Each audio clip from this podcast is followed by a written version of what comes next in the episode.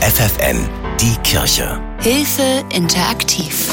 Seit sie drei Wochen alt ist, bangen Familie und Ärzte täglich um ihr Leben. Denn die kleine Belen ist mit einer Herzmuskelschwäche zur Welt gekommen.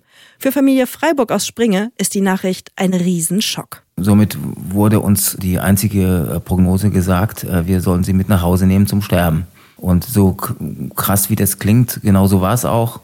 Wir hatten eigentlich keine Aussichten gestellt bekommen von den Ärzten, ja, außer dass es eben gar nicht weitergehen kann, weil sie noch zu klein ist, um ein äh, neues Herz äh, zu bekommen und weil sie die OP gar nicht überleben würde und weil es gar nicht genug Spenderorgane gibt und so weiter und so fort. Nicht nur Papa Michael musste das Ganze erstmal verarbeiten. Der zwölfjährige Eduan erinnert sich noch ganz genau an den Nachmittag, an dem ihm seine Eltern und den zwei Brüdern die Hiobs-Nachricht verkündet haben. Dann haben Mama und Papa gesagt, dass Belen die gleiche Krankheit hat wie meine Schwester Levenes, die ja schon vor zehn Jahren verstorben ist. Und dann waren wir auch alle ganz traurig. Und die ersten Monate haben die Ärzte von der MH gesagt, dass sie nicht mehr lange leben wird und dass wir sie jetzt so palliativ betreuen und dass das alles bald vorbei sein würde.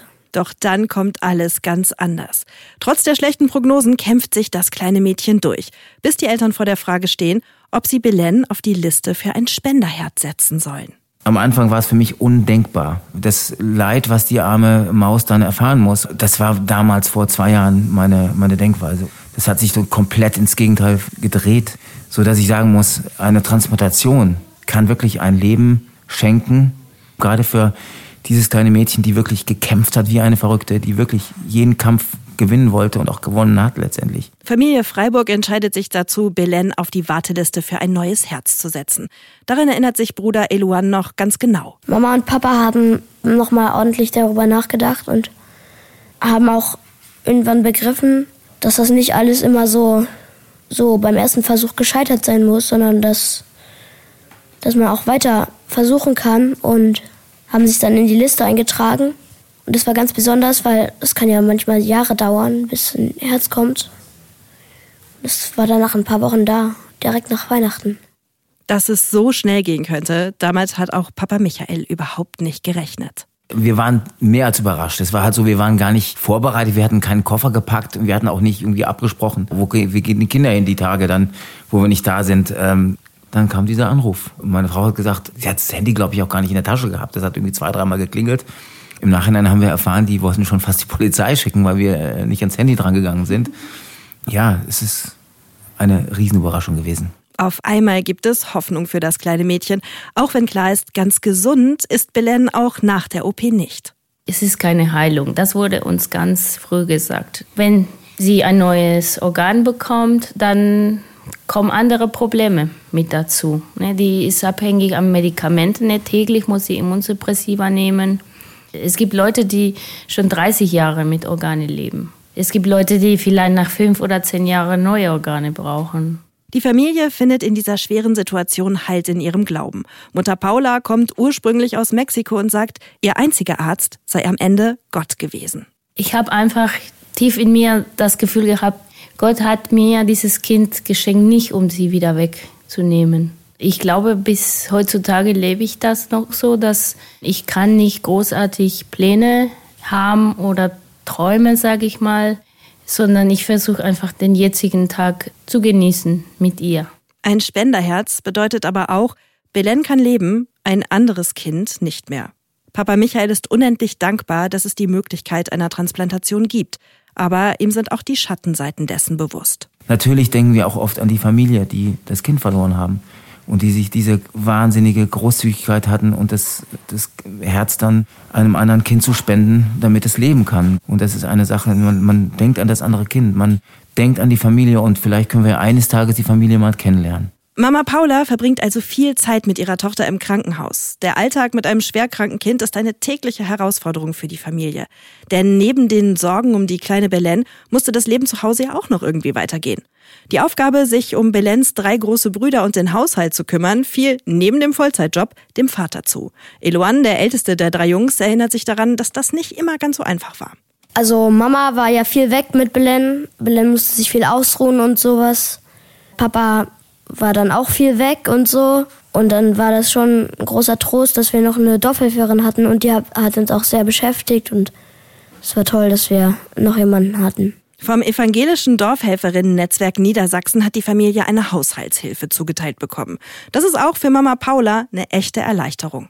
Zu wissen, dass sie pünktlich warmes Essen bekommen und dass jemand für die da ist, die die Hausaufgabe mit denen macht zu Hause. Und das hat mir so viel Ruhe gegeben, weil ich wusste, meine Kinder sind gut aufgehoben. Eine fremde Person im eigenen Haus, das kann am Anfang auch erstmal ein bisschen ungewohnt sein. Es war erstmal so, ich habe gedacht, oh Gott, wie soll ich das denn jetzt so machen? Wie, das ist mir so peinlich, hier sieht's aus. Und jetzt kommt jemand hier rein und es war dann ganz gut, dann äh, kam da so ein bisschen Struktur rein, was ich halt irgendwie dann auch nicht so ganz auf die Reihe gekriegt habe, alleine. Und ja, das war eigentlich ein sehr guter Anfang.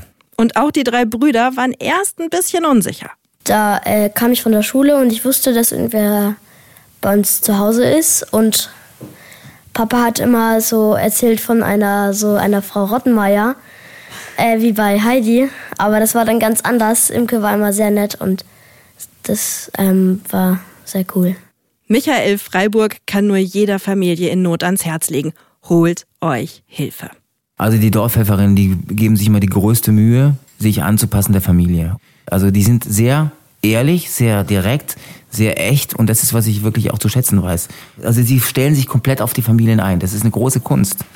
Wo muss ich anpacken? Wo ist jetzt gerade Hilfe gebraucht? Also die wussten es mehr als ich, was zu helfen ist. Es sind ganz unterschiedliche Situationen, in denen die Dorfhelferinnen eine Familie unterstützen können, sagt Dorfhelferin Imke Schlieker. Also das Wichtigste ist eigentlich, dass Kinder unter zwölf Jahren zu betreuen sind oder eine Behinderung bei einem Kind vorliegt, das dann auch älter ist oder auch Altenteiler, also ältere Menschen mit Pflegegrad vielleicht zu betreuen sind. Und dass keine andere weitere Person im Haushalt ist, die das übernehmen könnte. Wie bei Familie Freiburg und ihrer schwerkranken Tochter bleibt im Haushalt oft einiges liegen, bevor die Dorfhelferin zur Stelle ist. Die Hemmschwelle, eine fremde Person ins Haus zu lassen, muss ja auch erstmal überwunden werden. Für mich ist es genauso aufregend wie für die Familie auch, auf was für Menschen man trifft. Und der Alltag ist eigentlich die normale Arbeit, die im Haushalt anfällt. Küche, Essen, Kochen, Hausaufgaben, Garten, Zauber machen, gucken, ob die Wäsche ausreicht und Wäsche machen. Alles das, was im normalen Leben auch in jeder Familie abläuft. Wenn die Mama oder der Papa nicht da sind, dann gibt's natürlich auch mal dicke Luft. Dann wird Imke Schlieker auch gerne zur Seelsorgerin, geht mit den Kindern auf den Spielplatz oder holt ihr Geheimrezept raus wenn die Kinder dann eben auch Lust dazu haben in dem Moment. Man muss auch erstmal vielleicht ein bisschen Probleme besprechen, was jetzt der Ärger war.